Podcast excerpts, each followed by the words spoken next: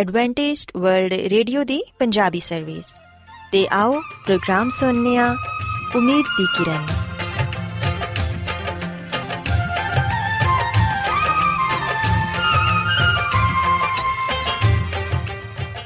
ਸਾਥਿਓ, ਮੈਂ ਤੁਹਾਡੀ ਮੇਜ਼ਬਾਨ ਫਰਾ ਸਲੀਮ, ਪ੍ਰੋਗਰਾਮ ਉਮੀਦ ਦੀ ਕਿਰਨ ਦੇ ਨਾਲ ਤੁਹਾਡੀ ਖidmat 'ਚ ਹਾਜ਼ਰ ਹਾਂ।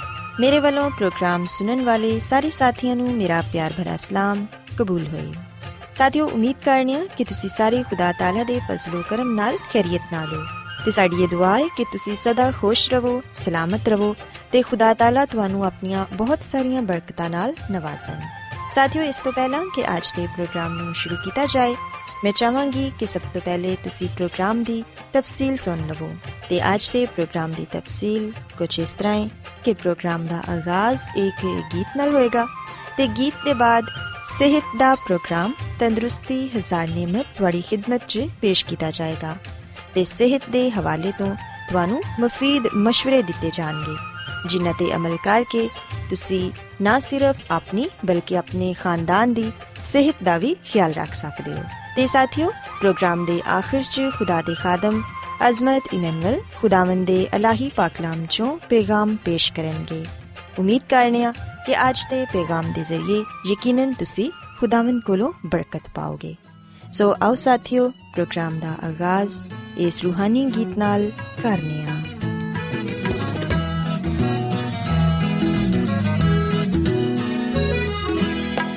ਸਬਰ ਦੇ ਨਾਲ ਆਸ ਰੱਖ ਕੇ ਯਹਵਾ ਦੀ ਕਰਦਾ ਸਾਇਨ ਫਜ਼ਾਰੀ ਤਾ ਦੋਸਤ ਨੇ ਮੇਰੇ ਤੇ ਤਰਸ ਖਾ ਕੇ ਸੁਣੀ ਮੇਰੀ ਸਾਰੀ, ਆਹੋ ਜ਼ਾਰੀ।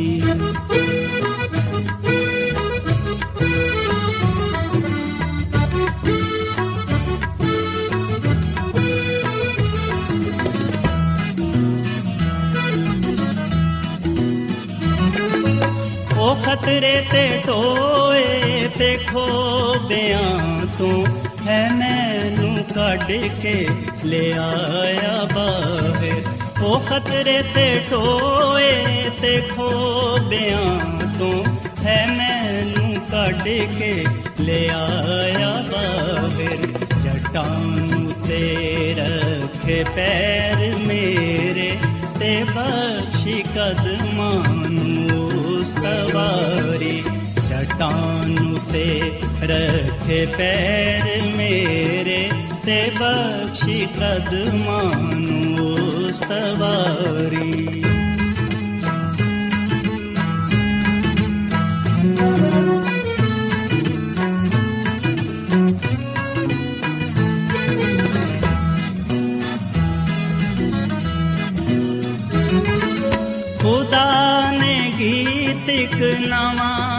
ਸਿਖਾਇਆ ਕਿ ਜਿਸ ਤੋਂ ਹੋਵੇ ਤਾਰੀਫ ਉਸ ਦੀ ਖੁਦਾ ਨੇ ਗੀਤ ਇੱਕ ਨਵਾਂ ਸਿਖਾਇਆ ਕਿ ਜਿਸ ਤੋਂ ਹੋਵੇ ਤਾਰੀਫ ਉਸ ਦੀ ਬਤੇਰੇ ਮੰਨਣਗੇ ਖੌਫ ਉਸ ਦਾ ਤੇ ਆਸ ਰੱਖਣ ਰੱਬ ਉਤੇ ਸਾਰੀ। ਬਤੇਰੇ ਮੰਨਣਗੇ ਖੌਫ ਉਸ ਦਾ ਤੇ ਆਸ ਰੱਖਣ ਰੱਬ ਉਤੇ ਸਾਰੀ।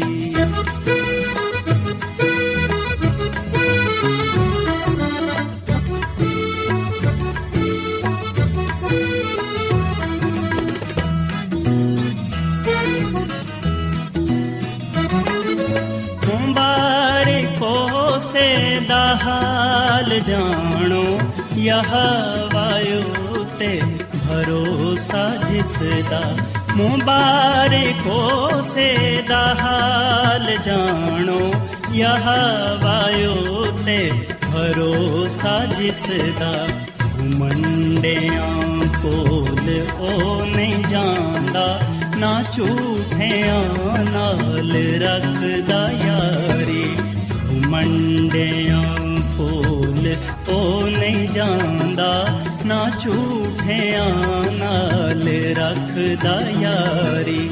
ਮੈਂ ਸਬਰ ਦੇ ਨਾਲ ਆਸ ਰੱਖ ਕੇ ਯਹਵਾ ਦੀ ਕਰਦਾ ਸਾਇੰ ਤਜ਼ਾਰੀ ਕਦੋਸ ਨੇ ਮੇਰੇ ਤੇ ਤਰਸ ਖਾ ਕੇ ਸੁਣੀ ਮੇਰੀ ਸਾਰੀ ਆਹੋਜ਼ਾਰੀ ਸਾਥਿਓ, ਖੁਦਾਵੰਦ ਦੀ ਤਾਰੀਫ ਤੇ ਲਈ ਹੁਨੇ ਤੁਹਾਡੀ ਖidmat 'ਚ ਜਿਹੜਾ ਖੂਬਸੂਰਤ ਗੀਤ ਪੇਸ਼ ਕੀਤਾ ਗਿਆ, ਯਕੀਨਨ ਇਹ ਗੀਤ ਤੁਹਾਨੂੰ ਪਸੰਦ ਆਇਆ ਹੋਵੇਗਾ।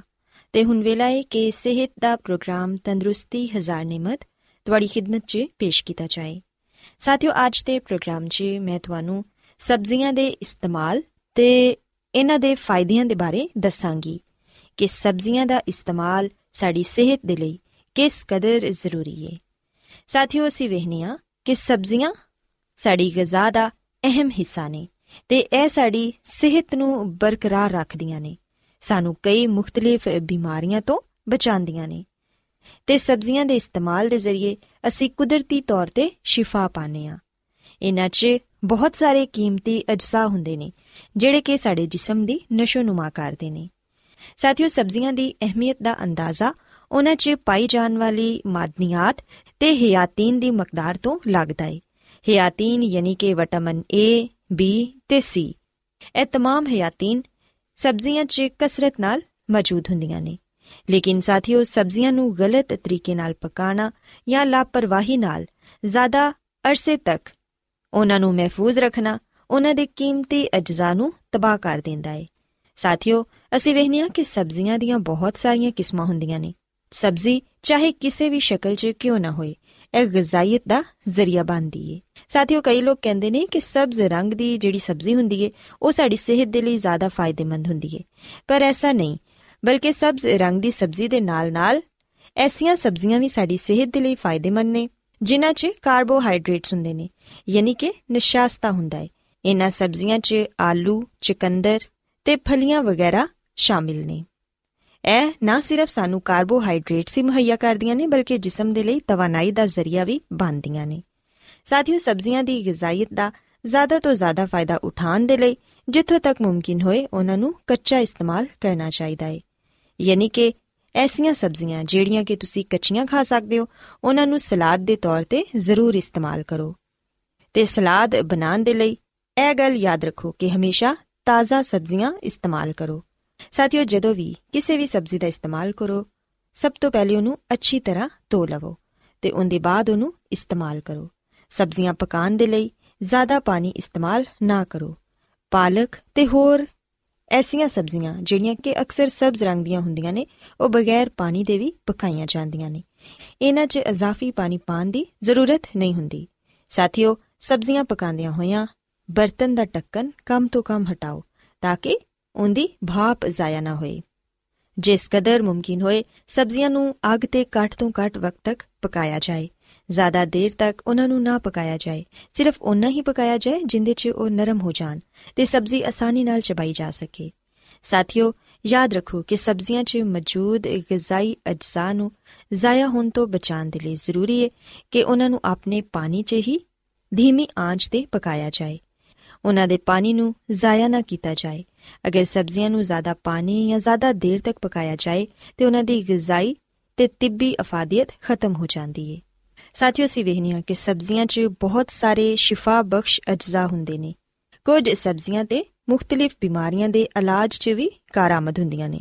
ਜਿਵੇਂ ਕਿ ਗਾਜਰ ਖੂਨ ਦੇ ਲਈ ਬਹੁਤ ਅੱਛੀ ਏ। ਪਾਲਕ ਦੀ ਇੱਕ ਪਲੇਟ ਗੁਰਦੇ ਦੀ ਤਕਲੀਫ 'ਚ ਸ਼ਿਫਾ ਬਖਸ਼ ਹੁੰਦੀ ਏ। ਸਲਾਦ ਜਾਂ ਸਾਗ ਬੇਖੁਆਬੀ ਦੇ ਇਲਾਜ ਦੇ ਲਈ ਫਾਇਦੇਮੰਦ ਏ। ਇਹਦੇ ਇਲਾਵਾ ਖਾਂਸੀ, ਜ਼ੁਕਾਮ, ਕਬਜ਼ ਤੇ ਹੋਰ ਵੀ ਕਈ ਬਿਮਾਰੀਆਂ ਨੇ ਜਿਨ੍ਹਾਂ ਦਾ ਇਲਾਜ ਸਬਜ਼ੀਆਂ ਦੇ ਇਸਤੇਮਾਲ ਨਾਲ ਕੀਤਾ ਜਾ ਸਕਦਾ ਹੈ ਬਦਹਜ਼ਮੀ, ਜਿਗਰ ਦੀ ਸੁਸਤੀ ਦੂਰ ਕਰਨ ਦੇ ਲਈ ਮੇਥੀ ਦੇ ਪੱਤੇ ਫਾਇਦੇਮੰਦ ਨੇ। ਲਸਣ, ਦਿਲ ਦੀਆਂ ਬਿਮਾਰੀਆਂ, ਬਲੱਡ ਪ੍ਰੈਸ਼ਰ ਤੇ ਸ਼ੂਗਰ ਦੀ ਬਿਮਾਰੀ 'ਚ ਫਾਇਦੇਮੰਦ ਹੈ ਸਾਥੀਓ, ਲਸਣ ਦਾ ਇਸਤੇਮਾਲ ਖੂਨ 'ਚ ਕੋਲੇਸਟ੍ਰੋਲ ਦੀ ਮਕਦਾਰ ਨੂੰ ਵੀ ਘਟ ਕਰਦਾ ਹੈ ਤੇ ਖੂਨ ਨੂੰ ਗਾੜਾ ਹੋਣ ਤੋਂ ਵੀ ਰੋਕਦਾ ਹੈ ਸੋ ਅਸੀਂ ਵੇਖਨੀਆ ਕਿ ਸਬਜ਼ੀਆਂ ਦੇ ਬਹੁਤ ਸਾਰੇ ਫਾਇਦੇ ਨੇ। ਅਗਰ ਅਸੀਂ ਇਹਨਾਂ ਨੂੰ ਆਪਣੀ ਗਿਜ਼ਾ ਦਾ ਜ਼ਿਆਦਾ ਤੋਂ ਜ਼ਿਆਦਾ ਹਿੱਸਾ ਬਣਾਵਾਂਗੇ, ਤੇ ਫਿਰ ਯਕੀਨਨ ਅਸੀਂ ਸਿਹਤ ਤੇ ਤੰਦਰੁਸਤੀ ਪਾ ਸਕਾਂਗੇ।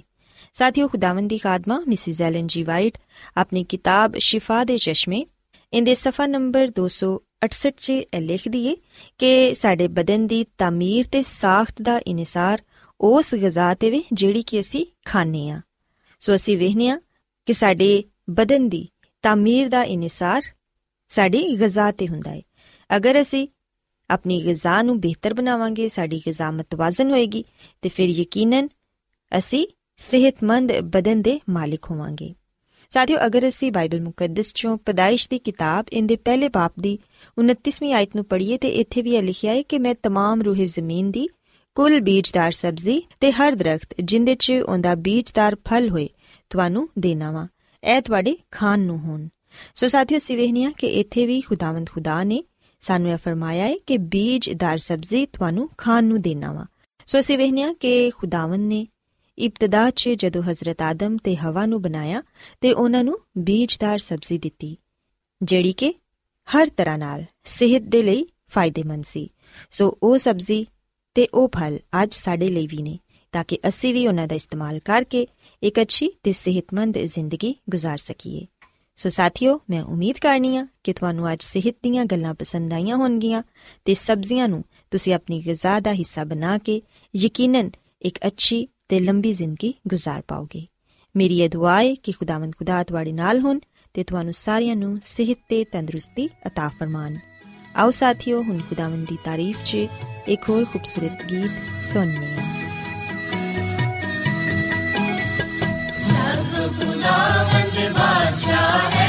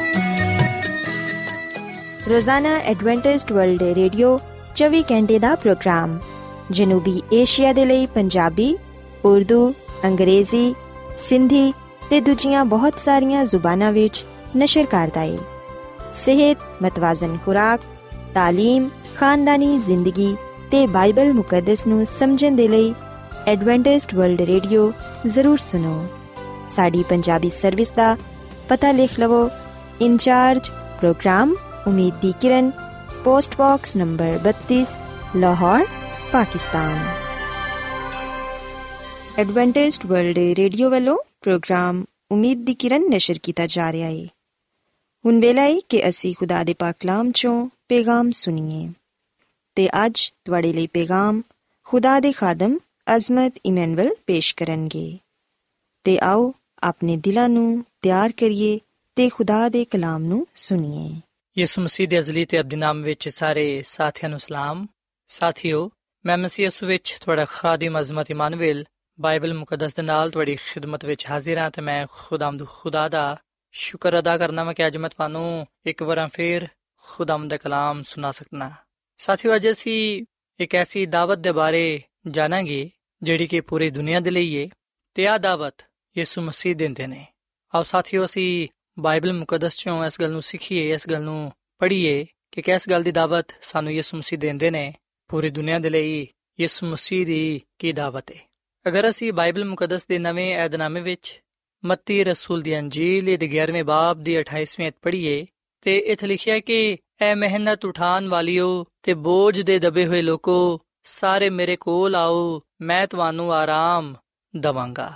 ਸਾਥੀਓ, ਅਸੀਂ ਬਾਈਬਲ ਮੁਕੱਦਸ ਦੇ ਇਸ ਹਵਾਲੇ ਵਿੱਚ ਯਿਸੂ ਮਸੀਹ ਦੇ ਕਲਾਮ ਨੂੰ ਪਾਣੇ ਆ ਯਿਸੂ ਮਸੀਹ ਜਿਹੜਾ ਕਿ ਦੁਨੀਆ ਦਾ ਨਜਾਤ ਦੇਹਿੰਦਾ ਹੈ, ਉਹ ਬਣੀ ਨੂੰ ਇਨਸਾਨ ਦੇ ਨਾਲ ਕਲਾਮ ਕਰਦੇ ਨੇ ਕਿ ਐ ਮਿਹਨਤ ਉਠਾਨ ਵਾਲਿਓ ਤੇ ਬੋਝ ਦੇ ਨਾਲ ਦਬੇ ਹੋਏ ਲੋਕੋ, ਸਾਰੇ ਮੇਰੇ ਕੋਲ ਆਓ, ਮੈਂ ਤੁਹਾਨੂੰ ਆਰਾਮ ਦਵਾਂਗਾ। ਸੋ ਯਿਸੂ ਮਸੀਹ ਦੁਨੀਆ ਦੇ ਲੋਕਾਂ ਨੂੰ ਆਦਾਵਤ ਦਿੰਦੇ ਨੇ ਕਿ ਸਾਰੇ ਮੇਰੇ ਕੋਲ ਆਓ, ਮੈਂ ਤੁਹਾਨੂੰ ਆਰਾਮ ਦਵਾਂਗਾ।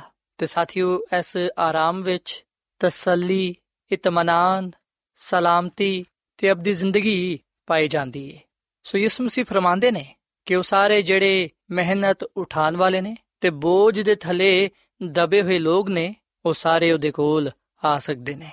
ਸਾਥੀਓ, ਜਦੋਂ ਯਿਸੂ ਮਸੀਹ ਨੇ ਦੁਨੀਆ ਦੇ ਲੋਕਾਂ ਦੀ ਬੇਚੈਨੀ ਨੂੰ ਵੇਖਿਆ, ਜਦੋਂ ਯਿਸੂ ਮਸੀਹ ਨੇ ਦੁਨੀਆ ਦੇ ਲੋਕਾਂ ਦੇ ਬੋਝ ਨੂੰ ਵੇਖਿਆ, ਗੁਨਾਹਾਂ ਨੂੰ ਵੇਖਿਆ, ਜਦੋਂ ਨੇ ਇਸ ਗੱਲ ਨੂੰ ਵੀ ਵੇਖਿਆ ਕਿ ਆਉਣ ਵਾਲੀ ਜ਼ਿੰਦਗੀ ਦੇ ਲਈ ਉਹਨਾਂ ਦੀ ਉਮੀਦਾਂ ਖਤਮ ਹੋ ਗਿਆ ਨੇ। ਉਸ ਵੇਲੇ ਯਿਸੂ ਮਸੀਹ ਨੇ ਉਹਨਾਂ ਨੂੰ ਆਦਾਵਤ ਦਿੱਤੀ ਕਿ ਉਹ ਉਹਦੇ ਕੋਲ ਆਣ। ਜਿਹੜੇ ਬੋਝ ਦੇ ਦਬੇ ਹੋਏ ਨੇ, ਉਹਦੇ ਕੋਲ ਆ ਕੇ ਆਰਾਮ ਪਾਣ। ਸਾਥੀਓ, ਅਗਰ ਅਸੀਂ ਆਪਣੀ ਜ਼ਿੰਦਗੀ ਵਿੱਚ ਕਿਸੇ ਤਰ੍ਹਾਂ ਦਾ ਵੀ ਬੋਝ ਪਾਣੇ ਆ ਤੇ ਅਸੀਂ ਯਿਸੂ ਮਸੀਹ ਦੇ ਕੋਲ ਆ ਸਕਨੇ ਆ ਅਸੀਂ ਉਸ ਬੋਝ ਨੂੰ ਯਿਸੂ ਮਸੀਹ ਦੇ ਹੱਥਾਂ ਵਿੱਚ ਦੇ ਸਕਨੇ ਆ ਕਿਉਂਕਿ ਯਿਸੂ ਮਸੀਹ ਸਾਡੇ ਬੋਝ ਨੂੰ ਉਠਾਉਣ ਦੇ ਲਈ ਤਿਆਰ ਹੈ। ਸਾਥੀਓ, ਜਿਹੜਾ ਬੋਝ ਸਾਡੀਆਂ ਜ਼ਿੰਦਗੀਆਂ ਤੇ ਪਾਇਆ ਜਾਂਦਾ ਹੈ, ਗੁਨਾਹ ਦਾ ਬੋਝ ਉਹਨੂੰ ਸਿਰਫ ਯਿਸੂ ਮਸੀਹ ਹੀ ਦੂਰ ਕਰ ਸਕਦਾ ਹੈ। ਤੇ ਸਾਥੀਓ, ਗੁਨਾਹ ਦਾ ਬੋਝ ਸਭ ਤੋਂ ਭਾਰੀ ਬੋਝ ਹੈ ਜਿਹਨੂੰ ਅਸੀਂ ਉਠਾ ਨਹੀਂ ਸਕਦੇ। ਅਗਰ ਸਾਨੂੰ ਆ ਬੋਝ ਕੱਲੇ ਚੁੱਕਣਾ ਪਏ, ਤੇ ਫਿਰ ਅਸੀਂ ਚਕਨਾਚੂਰ ਹੋ ਜਾਵਾਂਗੇ। ਇਸੇ ਲਈ ਅਸੀਂ ਵਿਖਣਾ ਕਿ ਯਿਸੂ ਮਸੀਹ ਸਾਨੂੰ ਇਸ ਗੱਲ ਦੀ ਦਾਵਤ ਦਿੰਦੇ ਨੇ ਕਿ ਇਹ ਮਿਹਨਤ ਉਠਾਉਣ ਵਾਲਿਓ ਤੇ ਬੋਝ ਦੇ ਨਾਲ ਦਬੇ ਹੋਏ ਲੋਕੋ ਮੇਰੇ ਕੋਲ ਆਓ, ਮੈਂ ਤੁਹਾਨੂੰ ਆਰਾਮ ਦਵਾਂਗਾ। ਸਾਥੀਓ, ਯਿਸੂ ਮਸੀਹ ਜਿਹੜਾ ਕਿ ਗੁਨਾਹ ਤੋਂ ਵਾਕਿਫ ਨਾ ਸੀ, ਉਹਨੇ ਸਾਡੇ ਗੁਨਾਹਾਂ ਦੇ ਬੋਝ ਨੂੰ ਆਪਣੇ ਉੱਤੇ ਲੈ ਲਿਆ। ਜਿਵੇਂ ਕਿ ਅਸੀਂ ਯਸਾਇਆ ਨਬੀ ਦੀ ਕਿਤਾਬ ਦੇ 53 ਬਾਬ ਦੀ 6 ਐਤ ਵਿੱਚ ਪੜ੍ਹਨੇ ਆ ਕਿ ਖੁਦਾਵੰਦ ਨੇ ਸਾਡੀ ਸਾਰੀ ਬਦਕਾਰੀ ਉਹਦੇ ਤੇ ਪਾ ਦਿੱਤੀ। ਸੋ ਸਾਥੀਓ ਗੱਲ ਸੱਚ ਹੈ ਕਿ ਯਿਸੂ ਮਸੀਹ ਨੇ ਸਾਡੇ ਗੁਨਾਹਾਂ ਦਾ ਬੋਝ ਚੁੱਕ ਲਿਆ ਤਾਂ ਕਿ ਅਸੀਂ ਆਰਾਮ ਪਾ ਸਕੀਏ। ਸੋ ਸਾਨੂੰ ਆਰਾਮ ਦੇਣ ਦੇ ਲਈ ਯਿਸੂ ਮਸੀਹ ਨੇ ਗੁਨਾਹਾਂ ਦਾ ਬੋਝ ਆਪਣੇ ਉੱਤੇ ਲੈ ਲਿਆ। ਸਾਡੇ ਫਿਕਰਾਂ ਨੂੰ, ਸਾਡੀ ਪਰੇਸ਼ਾਨੀਆਂ ਨੂੰ, ਮੁਸੀਬਤਾਂ ਨੂੰ ਆਪਣੇ ਉੱਤੇ ਲੈ ਲਿਆ ਤਾਂ ਕਿ ਅਸੀਂ ਆਰਾਮ ਪਾਈਏ। ਇਸ ਲਈ ਉਹ ਸਾਨੂੰ ਦਾਅਵਾ ਦਿੰਦਾ ਹੈ ਕਿ ਆਪਣੀਆਂ ਫਿਕਰਾਂ ਮੇਰੇ ਤੇ ਸੁੱਟ ਦੇਵੋ, ਕਿਉਂਕਿ ਮੈਨੂੰ ਤੁਹਾਡੀ ਫਿਕਰ ਹੈ। ਸਾਥੀਓ, ਕਿ ਅਸੀਂ ਮੁਸ਼ਕਿਲ ਪਰੇਸ਼ਾਨੀਆਂ ਦੇ ਬੋਝ ਨੂੰ, ਮੁਸੀਬਤ ਤੇ ਬਿਮਾਰੀਆਂ ਦੇ ਬੋਝ ਨੂੰ, ਗੁਨਾਹਾਂ ਦੇ ਬੋਝ ਨੂੰ ਯਿਸੂ ਮਸੀਹ ਨੂੰ ਦੇਣ ਦੇ ਲਈ ਤਿਆਰ ਹਾਂ? ਕਿ ਅਸੀਂ ਚਾਹੁੰਦੇ ਹਾਂ ਕਿ ਅਸੀਂ ਸਲਾਮਤੀ ਪਾਈਏ, ਆਰਾਮ ਪਾਈਏ? ਅਗਰ ਅਸੀਂ ਇਸ ਗੱਲ ਦੇ ਖੁਆਇਸ਼ਮੰਦ ਹਾਂ, ਤੇ ਫਿਰ ਅਸੀਂ ਯਿਸੂ ਮਸੀਹ ਦੀ ਦਾਵਤ ਨੂੰ ਕਬੂਲ ਕਰੀਏ। ਉਹਦੇ ਕੋਲ ਆਈਏ ਤਾਂ ਆਪਣਾ ਆਪ ਉਹਨੂੰ ਦੇ ਦਈਏ। ਕਿਉਂਕਿ ਉਹ ਹਰ ਵੇਲੇ ਸਾਡੀ ਮਦਦ ਦੇ ਲਈ ਤਿਆਰ ਰਹਿੰਦਾ ਹੈ। ਉਹ ਸਾਨੂੰ ਆਰਾਮ ਪਹੁੰਚਾਉਣ ਦੇ ਲਈ ਹਰ ਵੇਲੇ ਤਿਆਰ ਹੈ। ਸਾਥੀਓ, ਇੱਕ ਦਫਾ ਦਾ ਜ਼ਿਕਰ ਹੈ ਕਿ ਇੱਕ ਬੁੱਢੀ ਔਰਤ ਬੜਾ ਭਾਰੀ ਸਮਾਨ ਆਪਣੇ ਸਿਰ ਤੇ ਚੁੱਕੀ ਹੋਈ ਸੀ। ਉਹ ਸੜਕ ਦੇ ਕਿਨਾਰੇ ਚੱਲਦੀ ਸੀ ਤੇ ਉਹਦਾ ਕਾਰ ਬੜੀ ਹੀ ਦੂਰ ਸੀ ਤੇ ਜਿਹੜਾ ਸਮਾਨ ਉਹਨੇ ਆਪਣੇ ਸਿਰ ਤੇ ਰੱਖਿਆ ਹੋਇਆ ਸੀ, ਉਹ ਬੜਾ ਹੀ ਭਾਰੀ ਸੀ, ਜਿਹਨੂੰ ਚੁੱਕਣਾ ਉਹਦੇ ਲਈ ਆਸਾਨ ਨਾ ਸੀ। ਉਹਨੇ ਬੜੀ ਮੁਸ਼ਕਲਾਂ ਦੇ ਨਾਲ ਉਸ ਬੋਝ ਨੂੰ, ਉਸ ਭਾਰੀ ਸਮਾਨ ਨੂੰ ਆਪਣੇ ਸਿਰ ਉੱਤੇ ਰੱਖਿਆ ਹੋਇਆ ਸੀ ਤੇ ਆਹਿਸਤਾ ਆਹਿਸਤਾ ਆਪਣੇ ਕਾਰ ਦੇ ਵੱਲ ਜਾਂਦੀ ਸੀ। ਬਹੁਤ ਸਾਰੇ ਲੋਕ ਉਹਦੇ ਕੋਲੋਂ ਗੁਜ਼ਰਦੇ ਸਨ, ਪਰ ਕਿਸੇ ਨੇ ਵੀ ਉਹਦੀ ਮਦਦ ਨਾ ਕੀਤੀ। ਕਿਸੇ ਨੇ ਵੀ ਉਹਨੂੰ ਆ ਗੱਲ ਨਾ ਕਹੀ ਕਿ ਆਪਣਾ ਬੋਝ, ਆਪਣਾ ਭਾਰ ਮੈਨੂੰ ਚੁਕਾ ਦੇ, ਬਲਕਿ ਲੋਕ ਉਹਨੂੰ ਨਜ਼ਰਅੰਦਾਜ਼ ਕਰਦੇ ਹੋਇਆਂ ਜਾਣਦੇ ਸਨ। ਸੋ ਉਹ ਬੁੱਢੀ ਔਰਤ ਜਿਨੇ ਬੜਾ ਭਾਰੀ ਸਮਾਨ ਆਪਣੇ ਸਿਰ ਤੇ ਰੱਖਿਆ ਹੋਇਆ ਸੀ, ਚੁੱਕਿਆ ਹੋਇਆ ਸੀ, ਆਹਿਸਤਾ ਆਹਿਸਤਾ ਮੁਸ਼ਕਲਾਂ ਨਾਲ ਉਹ ਆਪਣਾ ਸਫ਼ਰ ਪੂਰਾ ਕਰਨ ਦੀ ਸੀ। ਉਸ ਵੇਲੇ ਅਚਾਨਕ ਇੱਕ ਸ਼ਖਸ, ਜਿਹੜਾ ਕਿ ਗੱਡੀ ਤੇ ਸਵਾਰ ਸੀ, ਉਹਨੇ ਉਹਦੇ ਤੇ ਨਿਗਾਹ ਕੀਤੀ। ਉਹਨੇ ਵੇਖਿਆ ਕਿ ਇੱਕ ਬੁੱਢੀ ਔਰਤ ਹੈ ਜਿਨੇ ਕਿ ਬੜਾ ਭਾਰੀ ਸਮਾਨ ਆਪਣੇ ਸਿਰ ਤੇ ਚੁੱਕਿਆ ਹੋਇਆ ਹੈ ਤੇ ਉਹਦੇ ਕੋਲ ਉਸੇ ਤਰ੍ਹਾਂ ਚੱਲਿਆ ਵੀ ਨਹੀਂ ਜਾਂਦਿਆ। ਉਹਨੇ ਉਹਦੇ ਤੇ ਤਰਸ ਖਾਦਾ ਤੇ ਉਹਨੂੰ ਕਹਿਣ ਲੱਗਾ ਕਿ ਮਾਂ, ਤੂੰ ਮੇਰੀ ਗੱਡੀ ਤੇ ਬਹਿ ਜਾ, ਕਿਉਂਕਿ ਜਿਹੜਾ ਸਮਾਨ ਤੂੰ ਚੁੱਕਿਆ ਹੋਇਆ ਉਹ ਬੜਾ ਹੀ ਭਾਰੀ ਏ। ਤੇ ਮੈਂ ਵੇਖਣ ਦਿਆਵਾਂ ਕਿ ਉਸ ਭਾਰੀ ਸਮਾਨ ਨੂੰ ਚੁੱਕ ਕੇ ਚੱਲਣਾ ਤੇਰੇ ਲਈ ਬੜਾ ਹੀ ਮੁਸ਼ਕਲ ਏ। ਸੋ ਤੂੰ ਮੇਰੀ ਗੱਡੀ ਤੇ ਬਹਿ ਤੇ ਮੈਂ ਤੈਨੂੰ ਤੇਰੇ ਘਰ ਤੱਕ ਛੱਡ ਦੇਣਾ ਵਾ। ਉਸ ਬੁੱਢੀ ਔਰਤ ਨੇ ਜਦੋਂ ਆ ਅਲਫਾਜ਼ ਸੁਨੇ ਉਹ ਬੜੀ ਖੁਸ਼ ਹੋਈ ਤੇ ਉਹ ਉਹਦੀ ਗੱਡੀ ਦੇ ਪਿੱਛੇ ਬਹਿ ਗਈ। ਪਰ ਉਸ ਸਮਾਨ ਨੂੰ ਉਹਨੇ ਆਪਣੇ ਸਿਰ ਤੇ ਹੀ ਰੱਖਿਆ ਤੇ ਜਦੋਂ ਉਹ ਸ਼ਖਸ ਆਪਣੀ ਗੱਡੀ ਚਲਾ ਕੇ ਬੜੀ ਅੱਗੇ ਨਿਕਲ ਗਿਆ, ਅਚਾਨਕ ਉਹਨੇ ਪਿੱਛੇ ਜਦੋਂ ਮੁੜ ਕੇ ਵੇਖਿਆ ਤੇ ਉਹਨੇ ਉਸ ਵੇਲੇ ਇਸ ਗੱਲ ਨੂੰ ਜਾਣਿਆ ਕਿ ਉਸ ਬੁੱਢੀ ਔਰਤ ਨੇ ਸਿਰ ਤੇ ਬੜਾ ਭਾਰੀ ਸਮਾਨ ਚੁੱਕਿਆ ਹੋਇਆ ਹੈ। ਉਹਨੇ ਉਸ ਸਮਾਨ ਨੂੰ ਉਸ ਗੱਡੀ ਤੇ ਨਹੀਂ ਰੱਖਿਆ, ਬਲਕਿ ਆਪਣੇ ਸਿਰ ਤੇ ਰੱਖਿਆ ਹੋਇਆ ਹੈ। ਜਿਹਦੀ ਵਜ੍ਹਾ ਤੋਂ ਥਕਨ, ਪਰੇਸ਼ਾਨੀ ਉਹਦੇ ਚਿਹਰੇ ਤੋਂ ਸਾਫ਼ ਵਿਖਾਈ ਦਿੰਦੀ ਸੀ। ਸੋ ਉਸ ਸ਼ਖਸ ਨੇ ਉਸ ਬੁੱਢੀ ਔਰਤ ਨੂੰ ਅਗਲ ਕਹੀ ਕਿ ਮੈਂ ਤੈਨੂੰ ਇਸ ਲਈ ਗੱਡੀ ਤੇ ਬਾਇਆ ਸੀ ਤਾਂ ਕਿ ਤੇਰਾ ਪਾਰ ਹਲਕਾ ਹੋ ਸਕੇ। ਤੂੰ ਉਸ ਪਾਰ ਤੋਂ ਆਰਾਮ ਪਾ ਸਕੇ। ਤੈਨੂੰ ਉਹ ਬੋਝ ਨਾ ਚੁੱਕਣਾ ਪਵੇ, ਪਰ ਫਿਰ ਵੀ ਤੂੰ ਉਹ ਬੋਝ ਚੁੱਕਿਆ ਹੋਇਆ ਹੈ। ਸੋ ਸਾਥੀਓ, ਇਸ ਕਹਾਣੀ ਵਿੱਚ ਪਾਈ ਜਾਣ ਵਾਲੀ ਬੁੱਢੀ ਔਰਤ ਉਹਨਾਂ ਲੋਕਾਂ ਦੀ ਨੁਮਾਇੰਦਗੀ ਕਰਦੀ ਏ, ਜਿਹੜੇ ਕਿ ਮੁਸ਼ਕਿਲ ਪਰੇਸ਼ਾਨੀਆਂ ਦਾ, ਗੁਨਾਹਾਂ ਦਾ ਬੋਝ ਆਪਣੇ ਉੱਤੇ ਉਠਾਏ ਹੋਏ ਨੇ। ਤੇ ਇਸ ਦੁਨੀਆਂ ਵਿੱਚ ਬਹੁਤ ਸਾਰੇ ਐਸੇ ਲੋਕ ਨੇ ਜਿਹੜੇ ਕਿ ਯਿਸੂ ਮਸੀਹ ਨੂੰ ਕਬੂਲ ਤੇ ਕਰ ਲੈਂਦੇ ਨੇ, ਉਹਦੇ ਤੇ ਈਮਾਨ ਤੇ ਲੈ ਆਂਦੇ ਨੇ, ਪਰ ਫਿਰ ਵੀ ਉਹ ਉਸ ਬੋਝ ਨੂੰ ਯਿਸੂ ਮਸੀਹ ਨੂੰ ਨਹੀਂ ਦਿੰਦੇ ਜਿਹੜਾ ਕਿ ਉਹਨਾਂ ਦੇ ਲਈ ਨੁਕਸਾਨ ਦਾ ਬਾਇਸ ਹੁੰਦਾ ਹੈ। ਸੋ ਜਦੋਂ ਅਸੀਂ ਯਿਸੂ ਮਸੀਹ ਤੇ ਈਮਾਨ ਲੈ ਆਨੇ ਆ ਜਦੋਂ ਅਸੀਂ ਯਿਸੂ ਮਸੀਹ ਨੂੰ ਕਬੂਲ ਕਰ ਲੈਨੇ ਆ ਉਸ ਵੇਲੇ ਅਸੀਂ ਆਪਣਾ ਬੋਝ, ਚਾਹੇ ਉਹ ਮੁਸ਼ਕਿਲ ਪਰੇਸ਼ਾਨੀਆਂ ਦਾ, ਮੁਸੀਬਤਾਂ ਦਾ, ਬਿਮਾਰੀਆਂ ਦਾ ਹੋਏ, ਚਾਹੇ ਉਹ ਗੁਨਾਹਾਂ ਦਾ ਬੋਝ ਹੋਏ, ਅਸੀਂ ਉਸ ਬੋਝ ਨੂੰ ਖੁਦਾ ਨੂੰ ਦੇ ਦਈਏ। ਤੇ ਖੁਦ ਫਿਕਰਾਂ ਤੋਂ ਆਜ਼ਾਦ ਹੋ ਜਾਈਏ ਕਿਉਂਕਿ ਉਹਨੂੰ ਸਾਡੀ ਫਿਕਰ ਹੈ। ਉਹ ਚਾਹੁੰਦਾ ਕਿ ਅਸੀਂ ਉਹਦੇ ਕੋਲ ਆ ਕੇ ਆਰਾਮ ਪਾਈਏ। ਅਗਰ ਅਸੀਂ ਉਹਦੇ ਕੋਲ ਆ ਕੇ ਉਹਨੂੰ ਕਬੂਲ ਕਰਕੇ ਆਪਣਾ ਬੋਝ ਉਹਨੂੰ ਨਹੀਂ ਦਵਾਂਗੇ, ਤੇ ਫਿਰ ਕਿਵੇਂ ਅਸੀਂ ਹਕੀਕੀ ਆਰਾਮ ਪਾ ਸਕਾਂਗੇ? ਸੋ ਸਾਥੀਓ, ਯਿਸੂ ਮਸੀਹ ਹਰ ਇੱਕ ਇਨਸਾਨ ਨੂੰ ਆਦਾਵਤ ਦਿੰਦੇ ਨੇ। ਉਹ ਫਰਮਾਉਂਦੇ ਨੇ ਕਿ ਮੇਰੇ ਕੋਲ ਆਓ, ਮੈਂ ਤੁਹਾਨੂੰ ਆਰਾਮ ਦਵਾਂਗਾ। ਸੋ ਯਿਸੂ ਮਸੀਹ ਦੀ ਦਾਵਤ ਅੱਜ ਮੇਰੇ ਲਈ ਤੇ ਤੁਹਾਡੇ ਲਈ ਵੀ ਹੈ। ਉਹ ਸਾਨੂੰ ਦਾਵਤ ਦਿੰਦੇ ਨੇ ਕਿ ਅਸੀਂ ਆਪਣਾ ਬੋਝ ਉਹਨੂੰ ਦੇ ਦਈਏ ਤਾਂ ਕਿ ਉਹ ਸਾਨੂੰ ਆਰਾਮ ਦੇ ਸਕੇ। ਉਹਦਾ ਫਰਮਾਨ ਹੈ ਕਿ ਮੇਰੇ ਕੋਲੋਂ ਆਰਾਮ ਲੈ ਲਵੋ ਸਾਥੀਓ ਖੁਦਾ ਦੀ ਖਾਦਮਾ ਮਿਸਿਸ ਐਲਨ ਜੀ ਵਾਈਟ ਆਪਣੀ ਕਿਤਾਬ ਜ਼ਮਾਨੋ ਕੇ ਮੰਗੇ ਦੇ ਸਫਾ ਨੰਬਰ 400 ਵਿੱਚ ਇਹ ਗੱਲ ਲਿਖਦੀ ਹੈ ਕਿ ਉਹ ਦਾਵਤ ਦਿੰਦਾ ਹੈ ਕਿ ਤੁਸੀਂ ਫਿਕਰਾਂ ਉਲਝਣਾ ਪਰੇਸ਼ਾਨੀਆਂ ਭਾਵੇਂ ਕਿਸੇ ਵੀ ਕਿਸਮ ਦੇ ਕਿਉਂ ਨਾ ਹੋਣ ਤੁਸੀਂ ਉਹਦੇ ਸਾਹਮਣੇ ਰੱਖ ਦਵੋ ਤੁਹਾਡੀ ਰੂਹ ਉਹਨਾਂ ਨੂੰ ਬਰਦਾਸ਼ਤ ਕਰਨ ਦੀ ਕੂਵਤ ਪਾਏਗੀ ਤੁਹਾਡੇ ਲਈ ਰਸਤਾ ਤਿਆਰ ਕੀਤਾ ਗਿਆ ਹੈ ਕਿ ਤੁਸੀਂ ਆਪਣੀ तमाम ਪਰੇਸ਼ਾਨੀਆਂ ਤੇ ਤੇ ਮੁਸ਼ਕਿਲਾਂ ਤੇ ਕਾਬੂ ਪਾ ਸਕੋ ਤੁਸੀਂ ਆਪਣੀ ਕੂਵਤ ਵਿੱਚ ਭਾਵੇਂ ਕਿੰਨੇ ਹੀ ਕਮਜ਼ੋਰ ਕਿਉਂ ਨਾ ਹੋਵੋ, ਉਹ ਤੁਹਾਨੂੰ ਕੂਵਤ ਬਖਸ਼ੇਗਾ ਤਾਂ ਕਿ ਤੁਸੀਂ ਹਕੀਕੀ ਆਰਾਮ ਪਾ ਸਕੋ। ਜਿੰਨਾ ਜ਼ਿਆਦਾ ਤੁਹਾਡਾ ਬੋਝ ਹੋਏਗਾ, ਯਿਸੂ ਮਸੀਹ ਉਸ ਬੋਝ ਨੂੰ ਆਪਣੇ ਉੱਤੇ ਲੈ ਲੇਗਾ ਤੇ ਤੁਹਾਨੂੰ ਉਸ ਤੋਂ ਜ਼ਿਆਦਾ ਆਰਾਮ ਤੇ ਬਰਕਤ ਦੇਵੇਗਾ। ਯਿਸੂ ਮਸੀਹ ਦੀ ਦਾਵਤ ਹਰ ਇੱਕ ਦੇ ਲਈ ਹਰ ਕੋਈ ਉਹਦੀ ਦਾਵਤ ਨੂੰ ਕਬੂਲ ਕਰ ਸਕਦਾ ਹੈ। ਔਰ ਫਿਰ ਸਾਥੀਓ, ਖੁਦਾ ਦੀ ਖਾਦਮਾ ਮਿਸਿਸ ਐਲਨ ਜੀ ਵਾਈਟ ਆਪਣੀ ਕਿਤਾਬ ਵਿੱਚ ਆ ਵੀ ਗੱਲ ਲਿਖਦੀ ਏ ਕਿ ਬੇਸ਼ੁਮਾਰ ਇੰਜ ਦੇ ਵੀ ਲੋਕ ਨੇ ਜਿਨ੍ਹਾਂ ਦੇ ਦਿਲ ਫਿਕਰਾਂ ਦੇ ਬੋਝ ਥਲੇ ਦਬੇ ਹੋਏ ਨੇ। ਉਹ ਦੁਨੀਆ ਦੇ ਮਿਆਰ ਤੱਕ ਪਹੁੰਚਣ ਦੀ ਫਿਕਰਾਂ ਵਿੱਚ ਨੇ। ਉਹਨਾਂ ਨੇ ਦੁਨੀਆ ਦੀ ਖਿਦਮਤ ਤੇ ਉਹਦੀ ਉਲਝਣਾਂ ਨੂੰ ਕਬੂਲ ਕਰਨ ਤੇ ਦੁਨੀਆ ਦੇ ਰਸਮ ਰਿਵਾਜ ਨੂੰ ਅਪਣਾਉਣ ਦਾ ਇੰਤਖਾਬ ਕੀਤਾ ਹੈ। ਇਸ ਲਈ ਉਹਨਾਂ ਦਾ ਚਾਲ ਚਲਨ ਖਰਾਬ ਹੈ ਤੇ ਉਹਨਾਂ ਦੀ ਜ਼ਿੰਦਗੀ ਪਰੇਸ਼ਾਨੀਆਂ ਤੇ ਮੁਸੀਬਤਾਂ ਦੇ ਨਾਲ ਭਰੀ ਹੋਈ ਹੈ ਆਪਣੀ ਦੁਨਿਆਵੀ ਖੁਆਇਸ਼ਾਤ ਦੀ ਤਕਮੀਲ ਦੇ ਲਈ ਉਹਨਾਂ ਨੇ ਆਪਣੇ ਜ਼ਮੀਰ ਨੂੰ ਜ਼ਖਮੀ ਕਰ ਲਿਆ ਹੈ। ਇਹਦੇ ਬਾਇਜ਼ ਉਹਨਾਂ ਨੇ ਇਜ਼ਾਫੀ ਬੋਝ ਆਪਣੇ ਉੱਤੇ ਲੈ ਲਿਆ ਹੈ। ਪਰ ਸਾਡਾ ਆਕਾ ਚਾਹੁੰਦਾ ਹੈ ਕਿ ਸਾਰੇ ਲੋਕ ਆਪਣਾ ਬੋਝ ਉਤਾਰ ਕੇ ਉਹਨੂੰ ਦੂਰ ਸੁੱਟ ਦੇਣ ਤੇ ਉਸ ਬੋਝ ਨੂੰ ਕਬੂਲ ਕਰਨ, ਜਿਹਦੇ ਬਾਰੇ ਉਹ ਗੱਲ ਕਹਿੰਦਾ ਕਿ ਮੇਰਾ ਬੋਝ ਆਸਾਨ ਤੇ ਮੇਰਾ ਬੋਝ ਹਲਕਾ ਹੈ। ਉਹਦਾ ਆ ਕਹਿਣਾ ਕਿ ਪਹਿਲੂ ਖੁਦਾ ਦੀ ਬਾਦਸ਼ਾਹੀ ਦੀ ਤੇ ਰਾਸਤਬਾਜ਼ੀ ਦੀ ਤਲਾਸ਼ ਕਰੋ ਤੇ ਫਿਰ ਜ਼ਿੰਦਗੀ ਦੇ ਬਾਕੀਆਂ ਸਾਰੇ ਅਸ਼ਿਆਵਾਂ ਤੁਹਾਨੂੰ ਮਿਲ ਜਾਣਗੀਆਂ। ਫਿਕਰ ਅੰਨੀ ਹੁੰਦੀ ਏ ਤੇ ਮੁਸਤਕਬਲ ਨੂੰ ਨਹੀਂ ਵੇਖ ਸਕਦੀ। ਮਗਰ ਯਿਸੂ ਮਸੀਹ ਇਬਤਦਾ ਤੋਂ ਇੰਤਹਾ ਤੱਕ ਵੇਖ ਸਕਦਾ ਹੈ। ਹਰ ਮੁਸ਼ਕਲ ਵਿੱਚ ਉਹ ਸੁਖ ਚੈਨ ਦਾ ਰਾਹ ਤਿਆਰ ਕਰਦਾ ਹੈ। ਸਾਡੇ ਆਸਮਾਨੀ ਬਾਪ ਦੇ ਕੋਲ ਸਾਨੂੰ ਮਦਦ ਪਹੁੰਚਾਉਣ ਦੇ ਲਈ ਹਜ਼ਾਰ ਰਸਤੇ ਨੇ, ਜਿਨ੍ਹਾਂ ਦੇ ਬਾਰੇ ਸਾਨੂੰ ਕੁਝ ਇਲਮ ਨਹੀਂ। ਉਹ ਜਿਹੜੇ ਖੁਦਾ ਦੀ ਖਿਦਮਤ ਕਰਨ ਦੇ ਅਸੂਲਾਂ ਨੂੰ ਅਪਣਾਉਂਦੇ ਨੇ, ਉਹ ਆਪਣੇ ਹਰ ਅਮਲ ਤੋਂ ਖੁਦਾ ਦੇ ਨਾਮ ਨੂੰ ਇੱਜ਼ਤ ਤੇ ਜਲਾਲ ਦਿੰਦੇ ਨੇ। ਇਸ ਲਈ ਉਹਨਾਂ ਦੀਆਂ ਫਿਕਰਾਂ ਦੂਰ ਹੋ ਜਾਂਦੀਆਂ ਨੇ ਤੇ ਉਹਨਾਂ ਦੇ ਰਸਤੇ ਸਿੱਧੇ ਹੋ ਜਾਂਦੇ ਨੇ। ਉਹ ਲੋਕ ਜਿਹੜੇ ਯਿਸੂ ਮਸੀਹ ਦੇ ਕਲਾਮ ਤੇ ਈਮਾਨ ਲਿਆਂਦੇ ਨੇ ਤੇ ਆਪਣੀਆਂ ਜ਼ਿੰਦਗੀਆਂ ਉਹਦੇ سپرد ਕਰਦੇ ਨੇ ਉਹੀ ਆਰਾਮ ਪਾਣਗੇ ਸੋ ਸਾਥੀਓ ਇਹ ਗੱਲ ਸੱਚ ਹੈ ਕਿ ਜਿਹੜੇ ਲੋਕ ਯਿਸੂ ਮਸੀਹ ਦੇ ਕਲਾਮ ਤੇ ਈਮਾਨ ਲਿਆਣਗੇ ਜਿਹੜੇ ਲੋਕ ਯਿਸੂ ਮਸੀਹ ਦੀ ਦਾਵਤ ਨੂੰ ਕਬੂਲ ਕਰਨਗੇ ਉਹ ਲੋਕ ਉਹਦੇ ਕੋਲੋਂ ਆਰਾਮ ਪਾਣਗੇ ਸੋ ਅਸੀਂ ਆਪਣੀ ਜ਼ਿੰਦਗੀ ਨੂੰ ਦੇ ਕੇ ਆਪਣਾ ਆਪ ਉਹਦੇ سپرد ਕਰਕੇ ਉਹਦੀ ਦਾਵਤ ਦਾ ਜਵਾਬ ਦੇ ਸਕਨੇ ਆ ਸਾਥੀਓ ਯਿਸੂ ਮਸੀਹ ਦੀ ਹਜ਼ੂਰੀ ਵਿੱਚ ਹੀ ਸਾਡੇ ਲਈ ਸਲਾਮਤੀ ਪਾਈ ਜਾਂਦੀ ਏ ਭਲਾਈ ਪਾਈ ਜਾਂਦੀ ਏ ਤੇ ਹਕੀਕੀ ਖੁਸ਼ੀ ਪਾਈ ਜਾਂਦੀ ਏ ਸੋ ਯਿਸੂ ਮਸੀਹ ਦੇ ਜ਼ਰੀਏ ਹੀ ਅਸੀਂ ਹਕੀਕੀ ਆਰਾਮ ਪਾ ਸਕਨੇ ਆ ਯਿਸੂ ਮਸੀਹ ਦੇ ਜ਼ਰੀਏ ਹੀ ਜਦੋਂ ਅਸੀਂ ਆਰਾਮ ਵਿੱਚ ਦਾਖਲ ਹੋਨੇ ਆ ਉਸ ਵੇਲੇ ਅਸੀਂ ਇਸ ਦੁਨੀਆ ਵਿੱਚ ਹੀ ਆਸਮਾਨੀ ਜ਼ਿੰਦਗੀ ਨੂੰ ਸ਼ੁਰੂ ਕਰ ਲੈਨੇ ਆ ਅਸੀਂ ਉਹਦੀ ਬੁਲਾਹਟ ਦਾ ਜਵਾਬ ਦੇ ਸਕਨੇ ਆ ਅਗਰ ਅਸੀਂ ਉਹਨੂੰ ਆਪਣਾ ਸ਼ਖਸੀ ਨਜਾਤ ਦੇ ਹਿੰਦਾ تسلیم ਕਰਾਂਗੇ ਉਹਦੇ ਕਲਾਮ ਨੂੰ ਕਬੂਲ ਕਰਦੇ ਹੋਏ ਉਹਦੇ ਤੇ ਅਮਲ ਕਰਾਂਗੇ ਤੇ ਫਿਰ ਯਕੀਨਨ ਅਸੀਂ ਉਹਦੇ ਵਾਅਦੇ ਦੇ ਮੁਤਾਬਿਕ ਆਰਾਮ ਪਾਵਾਂਗੇ ਸਾਥੀਓ ਕੀ ਤੁਸੀਂ ਯਿਸੂ ਮਸੀਹ ਦੀ ਦਾਵਤ ਨੂੰ ਕਬੂਲ ਕਰਨ ਦੇ ਲਈ ਤਿਆਰ ਹੋ ਕਿ ਅੱਜ ਤੁਸੀਂ ਯਿਸੂ ਮਸੀਹ ਦੀ ਦਾਵਤ ਦਾ ਜਵਾਬ ਦਵੋਗੇ, ਇਹਦਾ ਫੈਸਲਾ ਤੁਸੀਂ ਕਰਨਾ ਹੈ ਚਨਾਉ ਤੁਹਾਡਾ ਆਪਣਾ ਹੈ। ਸਾਥੀਓ, ਸਾਡੀ ਸਲਾਮਤੀ ਇਤਮਾਨਾਨ ਹਕੀਕੀ ਖੁਸ਼ੀ, ਆਰਾਮ ਯਿਸੂ ਮਸੀਹ ਵਿੱਚ ਹੀ ਪਾਈ ਜਾਂਦੀ ਹੈ ਆਓ ਅਸੀਂ ਯਿਸੂ ਮਸੀਹ ਤੇ ਮੰਨ ਲਈਏ ਤਾਂ ਕਿ ਗੁਨਾਹ ਦੀ ਵਜ੍ਹਾ ਤੋਂ ਹਲਾਕ ਨਾ ਹੋਈਏ, ਬਲਕਿ ਅਸੀਂ ਯਿਸੂ ਮਸੀਹ ਨੂੰ ਕਬੂਲ ਕਰਦੇ ਹੋਇਆਂ ਹਮੇਸ਼ਾ ਦੀ ਜ਼ਿੰਦਗੀ ਪਾ ਸਕੀਏ। ਸੋ ਸਾਥੀਓ, ਇਸ ਵੇਲੇ ਮੈਂ ਤੁਹਾਡੇ ਨਾਲ ਮਿਲ ਕੇ ਦੁਆ ਕਰਨਾ ਚਾਹਨਾ ਆਓ ਅਸੀਂ ਅੱਜ ਦੁਆ ਵਿੱਚ ਖੁਦਾ ਨੂੰ ਆ ਗੱਲ ਕਹੀਏ ਕਿ ਉਹ ਸਾਡੇ ਗੁਨਾਹਾਂ ਨੂੰ ਬਖਸ਼ ਦੇਵੇ, ਸਾਡੀਆਂ ਪਰੇਸ਼ਾਨੀਆਂ ਨੂੰ, ਮੁਸੀਬਤਾਂ ਨੂੰ, ਬਿਮਾਰੀਆਂ ਨੂੰ ਸਾਡੇ ਤੋਂ ਦੂਰ ਕਰ ਦੇਵੇ, ਤਾਂ ਕਿ ਅਸੀਂ ਉਸ ਆਰਾਮ ਨੂੰ, ਉਸ ਇਤਮਾਨਾਨ ਨੂੰ, ਉਸ ਜ਼ਿੰਦਗੀ ਨੂੰ, ਉਸ ਖੁਸ਼ੀ ਨੂੰ ਉਹਦੇ ਕੋਲੋਂ ਹਾਸਲ ਕਰ ਸਕੀਏ, ਜਿਹੜੀ ਕਿ ਉਹ ਸਾਨੂੰ ਦੇਣਾ ਚਾਹੁੰਦਾ ਹੈ। ਸੋ ਆਓ ਸਾਥੀਓ ਅਸੀਂ ਦੁਆ ਕਰੀਏ। ਐ ਜ਼ਮੀਨ ਤੇ ਆਸਮਾਨ ਦੇ ਖਾਲਕ ਤੇ ਮਾਲਿਕ ਜ਼ਿੰਦਾ ਖੁਦਾਵੰਦ, ਅਸੀਂ ਤੇਰੇ ਹਜ਼ੂਰਾਨੇ ਆ, ਤੇਰੇ ਨਾਮ ਨੂੰ ਇੱਜ਼ਤ ਤੇ ਜਲਾਲ ਦੇਨੇ ਆ, ਕਿਉਂਕਿ ਤੂੰ ਹੀ ਤਾਰੀਫ ਤੇ ਤਮਜੀਦ ਦੇ ਲਾਇਕ ਹੈ।